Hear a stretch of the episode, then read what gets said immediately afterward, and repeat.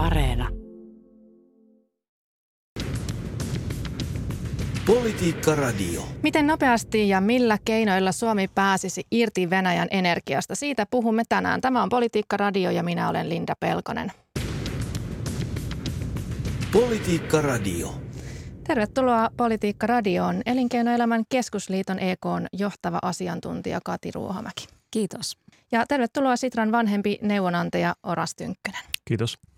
Kaikki, jotka ostavat venäläistä energiaa, itse asiassa tukevat Venäjän raakaa hyökkäyssotaa Ukrainassa. Me rahoitamme tätä sotaa ostamalla Venäjältä energiaa. Tämän jälkeen taloussuhteiden jatkaminen on aika vaikeaa. Pääministeri Sanna Marin sanoi Ylen A-studiossa, että energiariippuvuudesta Venäjään on irtauduttava niin nopeasti kuin mahdollista. Miten nopeasti Suomi sitten pääsisi eroon energian Venäjä-riippuvuudesta? Kati? No tässä varmasti sanotaan sen takia, että niin nopeasti kuin mahdollista, koska kukaan ei pysty sanomaan tarkalleen, että kauan, kauan siihen kestää ja, ja niin kuin sataprosenttisesti irti oltaisiin Venäjän tuonnista ja nimenomaan tästä riippuvuudesta. Eli, eli meillä hankalin on tietenkin tämä maakaasu, jonka putken ääressä on Etelä-Suomi ja putki tulee, menee Tampereelle asti. Ja, ja muuten muuten oikeastaan näissä muissa energiajakeissa niin, niin työ on nyt, nyt niin kuin kiivaassa käynnissä, että miten, miten korvataan eri energiajakeet. Mm, miten nopeasti tämä pystyttäisiin tekemään, Oras? Sanoisin, että se irtaantuminen on jo alkanut. Jos katsoo kymmentä mennyttä vuotta, niin meillä kivihiilen ja maakaasun käyttö energiantuotannossa on jo puolittunut. Sodan alettua meille tuli uutisia siitä, että Helen on lopettanut venäläisen kivihiilen käytön Neste on vähentänyt merkittävästi venäläisen raakaöljyn tuontia, eli kovasti tehdään koko ajan töitä, mutta jos halutaan kokonaan irti Venäjän tuontienergiasta kaikissa sen muodoissaan, niin se vaatii kyllä useamman vuoden, ellei sitten haluta maksaa niin kovaa hintaa, että varmasti se herättää aika paljon poliittista eripuraa. Mm, puhutaan vielä näistä keinoista ja siitä, että mikä se hinta sitten tulisi olemaan, mutta et, et nyt kuitenkin tästä että minä vuonna se tapahtuu ja, ja mi, miten, se, miten nopeasti se on mahdollista, niin, niin ainakin uutistoimisto Reutersin haastattelema EU-virkamieslähde kertoo, että jotkut maat esittäisi Euroopassa, että vuonna 2030 toiset esittää 2027, jotkut vaatii tuontiriippuvuudesta irtautumista välittömästi. Tämmöinen ää, nimetön virkamieslähde on paljastanut Reutersille näitä tietoja tai näitä suunnitelmia, niin, niin mitä te ajattelette tällaisista vuosista? Vuosiluvuista. Voidaanko sanoa jotain tiettyä vuosilukua, että miten nopeasti Venäjän energiasta voitaisiin irrottautua? No EU-tasolla niin muistaakseni EU-komissaari, äh, komission puheenjohtaja Ursula von der Leyen niin sanoi, että viidessä vuodessa, että se tulee se 2027 sieltä, että, että pyritään eroon että siinäkin on se pyritään sana.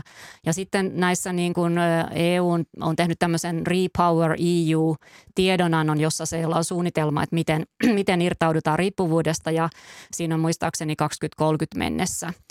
Jäsenmaat on tässä niin sanotussa huippukokouksessa, jossa Sanna Marin on meillä edustajana, niin on linjannut, että, että niin nopeasti kuin mahdollista. Että tämä osoittaa sen, että, että vielä ei tiedetä, että mistä mistä ne korvaavat energiajakeet tulee. Maakaasua tulee Eurooppaan niin paljon, että sitä, vaikka USA on luvannut toimittaa tätä niin sanottua nesteytettyä maakaasua Eurooppaan, niin, niin se on kuitenkin pieni osa siitä kulutuksesta, joka, joka nyt kulutetaan.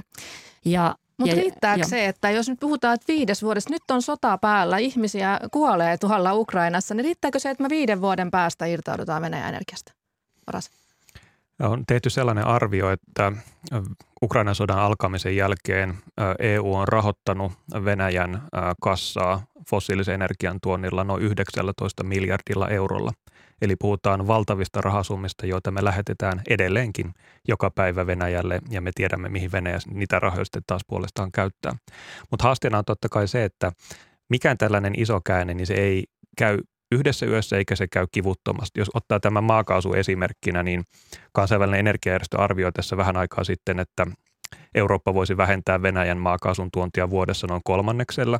Komission arvioili, että samassa ajassa voitaisiin päästä noin kahden kolmanneksen leikkaukseen. Ja sitten on myös sellaisia arvioita, että mitä jos maakaasun tuonti katkeaa kuin seinään, miten siinä tilanteessa selvitään. Ja silloin se tarkoittaa käytännössä sitä, että teollisuutta joudutaan ajamaan alas, koska ei pystytä näin nopealla aikataululla korvaamaan sitä maakaasua millään konstilla.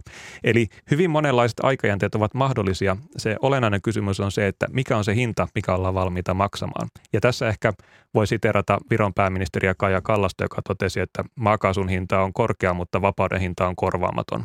Ja se on sitten hyvin poliittinen ja arvokysymys, että kuinka paljon ollaan valmiita maksamaan. No mitä jos me nyt päätettäisiin että poliittisesti, että me ollaan valmiita maksamaan mikä hinta tahansa siitä, että nyt laitetaan hanat kiinni Venäjää. Mitä se tarkoittaisi? No Euroopassa Euroopassa, koska lämmityskausi on se seuraava lämmityskausi, josta pitää selvitä, niin, niin siellä voi olla vaikka, vaikka hinta olisi miten kallis, että saataisiko Itä-Euroopan esimerkiksi näillä kaasulämmityksellä lämmitetyt rakennukset ja talot lämpimäksi seuraavalla lämmityskaudella. Eli, eli hinta voi olla, olla niin kuin kallis siitä polttoaineesta, mutta sen lisäksi voi olla, että osittain niin kuin ei riitä lämpöä tarpeeksi kaikille. Että se on niin kuin se käytännön ongelma siinä siinä tilanteessa, että sitä, sitä niin kuin ei saada korvaavaa polttoainetta niihin kohteisiin, johon, johon pitäisi. Että osittain, osittain tietyissä kohdissa voidaan öljyllä korvata ja öljyhän on maailmanmarkkinatuote sinänsä, että sitä voidaan laivata eri puolilta ja, ja hinta, hinta on siinäkin niin kuin mikä on, mutta se on sellainen, niin kuin, että on ainakin saatavilla. Että et helpompi. Ja Suomessa varsinkin niin meillä lämmityspuolella ollaan mun ymmärtääkseni varauduttu siihen, että, että ne mitä on nyt kaasulämmityksellä, niin ne voidaan – korvata sitten muilla, muilla niin kuin lämmitystuotteilla. Teollisuuden osalta on tietenkin se, se kysymys, että, että varsinkin Saksa on sitä pohtinut paljon, että, että voidaanko ajaa koko teollisuus, sellainen teollisuus, joka on riippuvainen maakaasusta, niin alas, että mitä se sitten tarkoittaa. No, no, tässä nyt puhutaan, puhutaan tosi paljon, nyt, nyt jo mentiin tähän EU-tasoon. Pitäisikö meidän teidän mielestänne kuitenkin tehdä yhdessä eurooppalainen ratkaisu ja miten se tehtäisiin, jos, jos näin toimittaisiin, Oras? Tässä on varmasti elementtejä, jotka kannattaa tehdä yhdessä Euroopassa. Jos ajattelee vaikka maakaasun saannin turvaamista Venäjän ulkopuolelta, se, että saadaan nesteytettyä maakaasua riittävästi muista maista, saadaan yhdistettyä meidän maakaasuverkkoja, mitä parhaillaan tehdään myös tässä meidän lähialueilla, saadaan huolehdittua siitä, että maakaasuvarastot on riittäviä, niin ne on varmaankin sellaisia asioita, joissa tästä EU-yhteistyöstä on lisäarvoa. Mutta sitten Euroopan unionissahan Energiapolitiikka kuuluu pääsääntöisesti jäsenmaiden päätäntävaltaan ja silloin jäsenmailla on paljon vapauksia itse päättää, että miten etenee ja Suomessa voidaan kansallisesti tehdä hyvin paljon.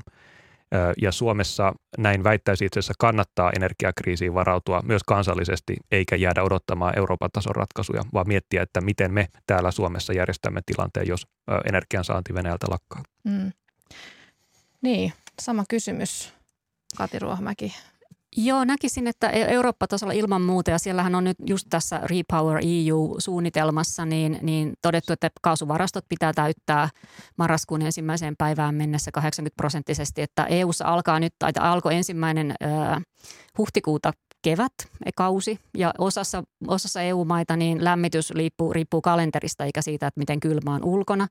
Ja, ja nyt on niin kuin lämmityskausi loppu ja nyt aletaan niin kuin täyttämään kaasuvarastoja. Että tällaisissa hankinnoissa myös EU on Etelä-Korealta esimerkiksi kysynyt, että voisiko Etelä-Korea luovuttaa vähän niin kuin itselleen allokoimia LNG, näitä nesteytetyn maakaasun ostoja ja luovuttaa niitä, niitä EUlle. Ja, ja tätä, tätä tehdään EU-tasolla. No Suomi sinällä, että meillä on meillä on niin kuin omat ratkaisut. Meillä on tosi hyvin nyt tilanne, niin kuin siinä mielessä jotain plussaa tässä tilanteessa on, niin Olkiluoto kolmonen ydinvoimalla käynnistynyt. On saanut luvan jo niin kuin nostaa kapasiteettia 60 prosenttiin esimerkiksi.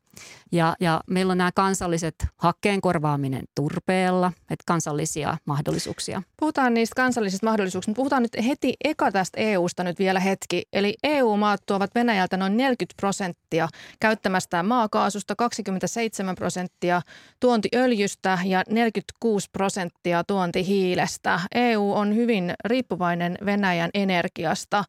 Ja tota, yksi asia, mitä ollaan välätetty ratkaisuksi, olisi tämmöinen tuontitulli Venäjältä. Miten te näette, olisiko se hyvä idea ja miten, millä tavalla se vaikuttaisi tähän tilanteeseen, Oras? Moni ekonomisti pitää tätä erittäin lupaavana ja siinä on ideana se, että toisaalta tehdään venäläisen kaasun käytöstä vähemmän houkuttelevaa, mutta toisaalta saadaan sitten sen tullin kautta sellaisia tuloja, jotka mahdollistaa tämän siirtymän rahoittamisen ja myös jätetään sellainen mahdollisuus toimijoille, että jos on ihan kohtuutonta korvata sitä venäläistä maakaasua heti, niin sitä voi vielä ostaa, mutta silloin siitä pitää vaan maksaa kovempi hinta. Ja Tätä tulliajatusta varmasti kannattaa pohtia erityisesti vaihtoehtona tällaiselle suoranaiselle kiellolle, koska se voi olla taloudellisesti tehokkaampi ja sillä voidaan saavuttaa pitkälle samoja lopputuloksia kuin mitä kiellolla, mutta ehkä vähän hallitummin ja, ja ö, toimivammin. Ja siitä jonkun verran arvioita, että itse asiassa jo parin vuoden sisään voitaisiin venäläisen energiantuontia leikata jopa 90 prosenttia tämän kaltaisen tullin avulla. Ja siinä samalla tuotettaisiin sitten Euroopan valtioiden kassoihin rahaa, jota voidaan sitten hyödyntää, kun tarvitaan näitä investointeja siirtymään. Miten Kati elinkeinoelämän näkökulmasta arvioitte, että, että tämmöinen tuontitulli tekisi?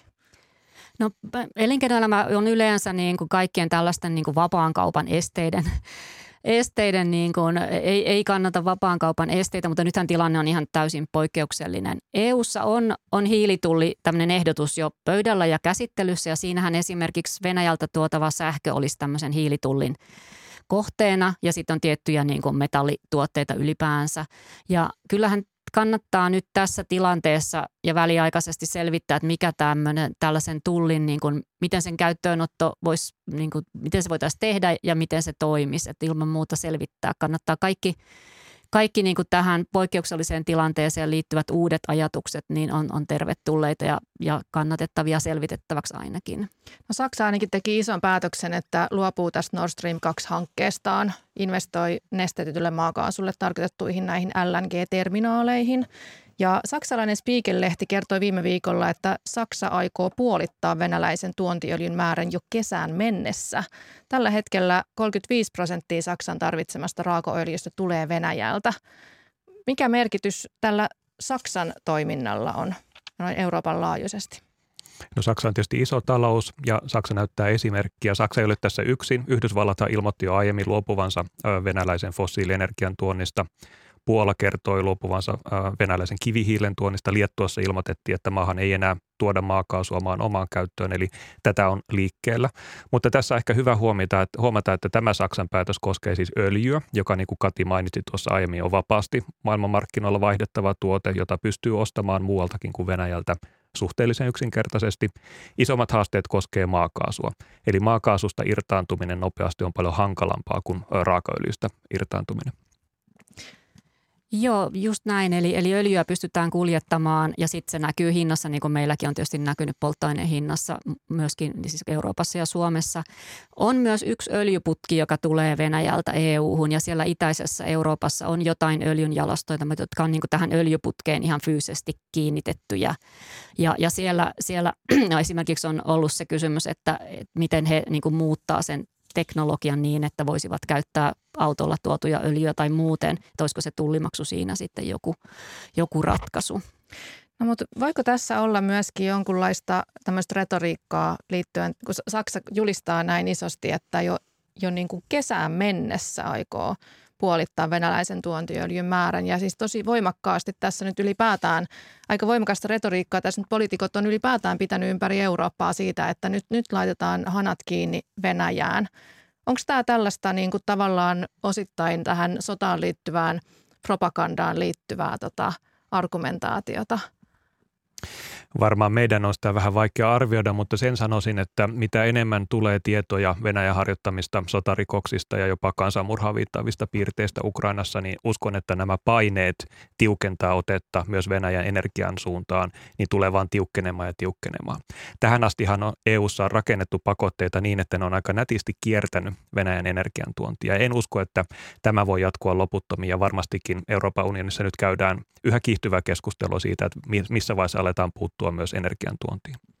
Mm. Joo, siis näkisin, että tämä öljy, öljypuoli on ja näitä ilmoituksia tulee just näin, että irtaudutaan siitä Venäjän öljyn tuonnista. Venäjältä on tullut diisseliä esimerkiksi Eurooppaan jonkun verran. Ja, ja, tota, ja komissio itsekin on sanonut siitä kaasupuolesta, että maakaasusta, että kaksi kolmasosaa vuoden loppuun mennessä, joka niin kuin kuulostaa tosi isolta asialta sekin, että yksi kolmasosa sitten tarvittaisiin enää niin kuin seuraavalla lämmityskaudella käyttöön. Mutta tota, näitä ilmoituksia odotetaan. Saksahan on sinänsä kiinnostava, koska he ovat tavallaan niin kuin ajautuneet tähän tilanteeseen tietoisesti tämän ydinvoimapäätöksensä takia. Eli, eli ajavat ydinvoimalansa alas ja, ja perustuivat politiikkansa maakaasuun. Ja, ja se nyt sitten näyttäytyy vähän huonolta kortilta tässä tilanteessa. Haras. Saksassa on myös kiinnostavaa se, että siellä on aivan viime aikoihin asti jatkettu uusien maakaasulämmitysjärjestelmien rakentamista siis kiinteistöihin. Eli on ikään kuin jatkettu sen riippuvuuden pahentamista ja tämä on myös siis Keski-Euroopassa aika yleinen ongelma. Eli paitsi että käytetään maakaasua sähkö- ja lämmöntuotantoon keskitetysti, niin sitten myös yksittäisissä kiinteistöissä. Eli se oman kotin lämpiäminen riippuu ihan suoraan siitä, että saadaanko kaasu. Jopa ruoan laitto, koska liedet saattaa käydä maakaasulla. Joo, tosiaan tämä, tota, on kiinnostava tämä kaasujuttu, nimittäin siis Yhdysvalloista voidaan tuoda Eurooppaan nestetettyä maakaasua, mutta tämän infran rakentaminen, se kestää. Ja myöskin tästä on puhuttu, että, että tota, tätä ylipäätään kaikenlaista luvitusta pitäisi nopeuttaa, että saataisiin investoinnit käyntiin. Tästä vihreästä siirtymästä ja sen nopeuttamisesta paljon puhutaan. Miten nämä rattaat saadaan oikein pyörimään riittävän nopeasti? No jos mä otan tästä kopin ensimmäisenä ja että me ollaan kyllä puhuttu tästä investointien sujuvasta luvittamisesta jo pitkään ja tarkoittaa sitä, että se luvituksen taso pidetään korkeana ja, ja noudatetaan tietysti kaikkia lainsäätämiä ö, reittejä, mutta että kaikki sujuisi vaiheesta toiseen ja, ja käytettäisiin näitä digitaalisia työkaluja, ohjelmistoja hyväksi. Eli Eli tota, saataisiin nämä investoinnit nyt nopeasti liikkeelle, jotka on jo on päätetty ja niihin on lupahakemukset jätetty. Ja ympäristöluvitus on yksi, mutta siellä on muitakin lupia, on kaavoitusta esimerkiksi, joka saattaa hidastaa. Ja toivoisi, että että varsinkin kun elvytysrahaa on nyt käytössä tähän koronaelvytykseen tänä vuonna, ensi vuonna ja seuraavana vielä aika lailla rutkasti, niin nämä hankkeet myöskin menisivät tästä putkesta sujuvasti läpi. Tämä ei ole nyt niin kuin ensi lämmityskauden juttu, mutta koska tämä energiakriisi, hinnat pysyy korkeana ja, ja riippuvuutta fossiilisesta pitää lisä, edelleen irrottautua, niin, niin tässä on ratkaisu sinne niin tuleville vuosille. Jatkona tuohon Katin hyvään pohdiskeluun on varmaan aika montakin käytännön työkalua, millä tätä prosessia voidaan vauhdittaa. Ja yhtenä esimerkkinä, jos hallinto-oikeuksiin ja alueviranomaisiin lisättäisiin voimavaroja, niin silloin olisi paremmat edellytykset käsitellä näitä aika monimutkaisia hankkeita aika nopeasti. Ja voi ajatella, että kun on kyse usein miljardiluokan investoinneista, jotka tuo paljon verotuloja ja paljon työpaikkoja tähän maahan, niin tämän kaltaiset lisäsatsaukset maksaisi itsensä takaisin yhteiskunnalle hyvin nopeasti. No sitten Äänekoskelle, kun tehtiin iso metsäteollisuuden investointi, niin siinähän harjoiteltiin tällaista vähän uuden tyyppistä mallia, jossa, jos sitä itse niin kuin tulkitsen näin vapaasti, niin oli ehkä enemmän tällainen vuoropuhelutyyppinen. Eli viranomainen keskusteli jatkuvasti sen luvan hakijan kanssa, jotta varmistettiin, että kaikki paperit on kunnossa ja kaikki asiakirjat tulee ajallaan ja sitä kautta saatiin lyhennettyä sitä käsittelyaikaa ihan merkittävästi. Eli meillä on paljon keinoja, joilla voidaan vauhdittaa, jos sitä halua löytyy sitten mitä Sitra on myös esittänyt harkittavaksi on se, että kun ollaan tällaisessa hyvin poikkeuksellisessa tilanteessa, niin voisiko tässä ehkä kriisin keskellä harkita ehkä sitten vieläkin poikkeuksellisempia menetelmiä, kuten tämän luvituksen ja viranomaisprosessien väliaikaista keventämistä tai nopeuttamista. Ja se sitten vaatii lainsäädäntöä ja se on toki punninnan paikka, että onko se tarpeen, mutta että sitäkin kannattaa ehkä harkita. No siis EUn hiilineutraalisuustavoite on 2050. Nyt tämä Ukrainan sota on, tämä Venäjän äh, raju hyökkäys Ukrainaan, niin se on, se on nyt nostanut pinnalle sen, että, että jos tätä vihreätä siirtymää nopeutettaisiin, niin silloin, silloin myös päästäisiin eroon niin kuin Venäjän fossiilisista polttoaineista. Tota, pitäisikö tätä 2050 tavoitetta aikaistaa teidän mielestänne? Pitäisikö tai voisiko sitä tehdä nopeammin EU-tasolla? Pitäisi ja voisi on ollut Sitran kanta tähän, koska tämä eu nykyinen päästötavoite ei valitettavasti ole linjassa sen kanssa, mitä Pariisin sopimuksessa on esitetty, että tavoitellaan ilmaston kuumenemisen rajoittamista puolentoista asteeseen. Ja komissiohan on siltä osin tullut hieman jo tälle samalle linjalle, että komissio tässä aiemmin mainitussa tiedonannossaan esitti harkittavaksi, että tiukennetaan 2030 uusiutuva energian ja energiatehokkuustavoitteita. Jos näin tehdään, niin totta kai silloin myös päästöjäkin vähennetään nopeammin ja silloin on mahdollista päästä sinne ilmastoneutraaliuteen nopeammin nopeammin. Ja yksi syy, minkä takia Suomi on itse asiassa verraten hyvässä asemassa tässä nykyisessä energiakriisissä on se, että me ollaan tehty sitä energiasiirtymää suhteellisen määrätietoisesti nyt ainakin sanotaanko kymmenen viime vuoden ajan. Ja jos me ei oltaisi sitä tehty, niin me oltaisiin nyt tänään huomattavasti riippuvaisempia Venäjän tuontienergiasta kuin mitä ollaan. Joo, se on, se on ihan totta. Mä näkisin ehkä kuitenkin niin, että nyt tässä tilanteessa niin, niin ei kannattaisi paukkuja laittaa näiden niin tavoitteiden uudelleen miettimiseen, vaan nimenomaan keskittyä näihin keinoihin, että mitä, mitä nyt tehdään ja jättää ne tavoitteet sellaisena kuin ne nyt on ja, ja laittaa toimeksi. Tässä on niin kuin – sellainen hankaluus tässä vihreässä siirtymässä, mikä on siis tosi hyvä juttu sinällään, että tämä Venäjän fossiilisesta irtautuminen ja vihreä siirtymä ne ajaa samaan suuntaan. Eli tehdään niin kuin toimia kumpaan tahansa, niin ne menee niin kuin samaan suuntaan. Kun meillä on, meillä on niin isot investointitarpeet ja nyt yritykset on hankalassa tilanteessa, kun Suomessa tarvisi 3,3 miljardia on arvioitu vuodessa lisäinvestointia tähän vihreäseen siirtymään. Että jos sun rahoitus menee, rahat menee näihin niin kuin energialaskujen las- maksamiseen, niin miten sä teet niitä investointeja. Että tässä on niin kuin sellainen, sellainen niin kuin hankala rasti pyörittää sitä nykyistä liiketoimintaa, irtautua Venäjän fossiilisesta, tehdä vihreän siirtymän investointeja, että kaikki tässä niin kuin yhdellä kertaa. Että ehkä en niihin tavoitteisiin puuttuisi ainakaan nyt vielä, että, että keskittyisin tosiaan toimenpiteisiin. Politiikka, Politiikka radiossa keskustelemme tänään siitä, että miten nopeasti ja millä keinoilla päästäisiin irti tästä Venäjän energiariippuvuudesta. Täällä studiossa keskustelemassa Sitran vanhempi neuvonantaja Oras Tynkkynen ja Elinkeinoelämän keskusliiton johtava asiantuntija Kati Ruohomäki ja minä olen Linda Pelkonen. Tota, Puhutaan sitten erityisesti vielä Suomen tilanteesta. Miten Suomi pääsisi eroon venäläisestä energiasta? Mitä se vaatisi? Siis Suomen maaperästä ei löydy maakaasua, raakaöljyä tai kivihiiltä ja siksi siis kaikki Suomessa kulutetut fossiiliset energialähteet on ulkomailta tuotuja. Suomen energialähteiden tuonnista Venäjän osuus on todella hallitseva. Öljystä noin 90 prosenttia tuodaan Venäjältä, maakaasusta 100 prosenttia, 70 prosenttia puupolttoaineesta. Puhutaan tosiaan tässä yhteydessä ja tässäkin lähetyksessä ollaan puhuttu tästä vihreän siirtymän tärkeydestä, mutta voiko tässä myös olla riskinä, että nyt ei luovuttaisikaan sitten esimerkiksi turpeesta tai hiilestä niin nopeasti, kun ollaan tällaisessa tilanteessa, jossa nopeasti halutaan laittaa Venäjä hanat kiinni, tai hakataanko Suomen metsiä lisää? Onko tässä tällainen riski olemassa vai onnistuuko tämä yksinkertaisesti tällä vihreällä siirtymällä, Kati? No siis nythän jo puun tuonti Venäjältä on loppunut ja, ja lämmityslämpölaitokset etsii kiivaasti niin kuin hakkeita lisä, niin kuin tilalle.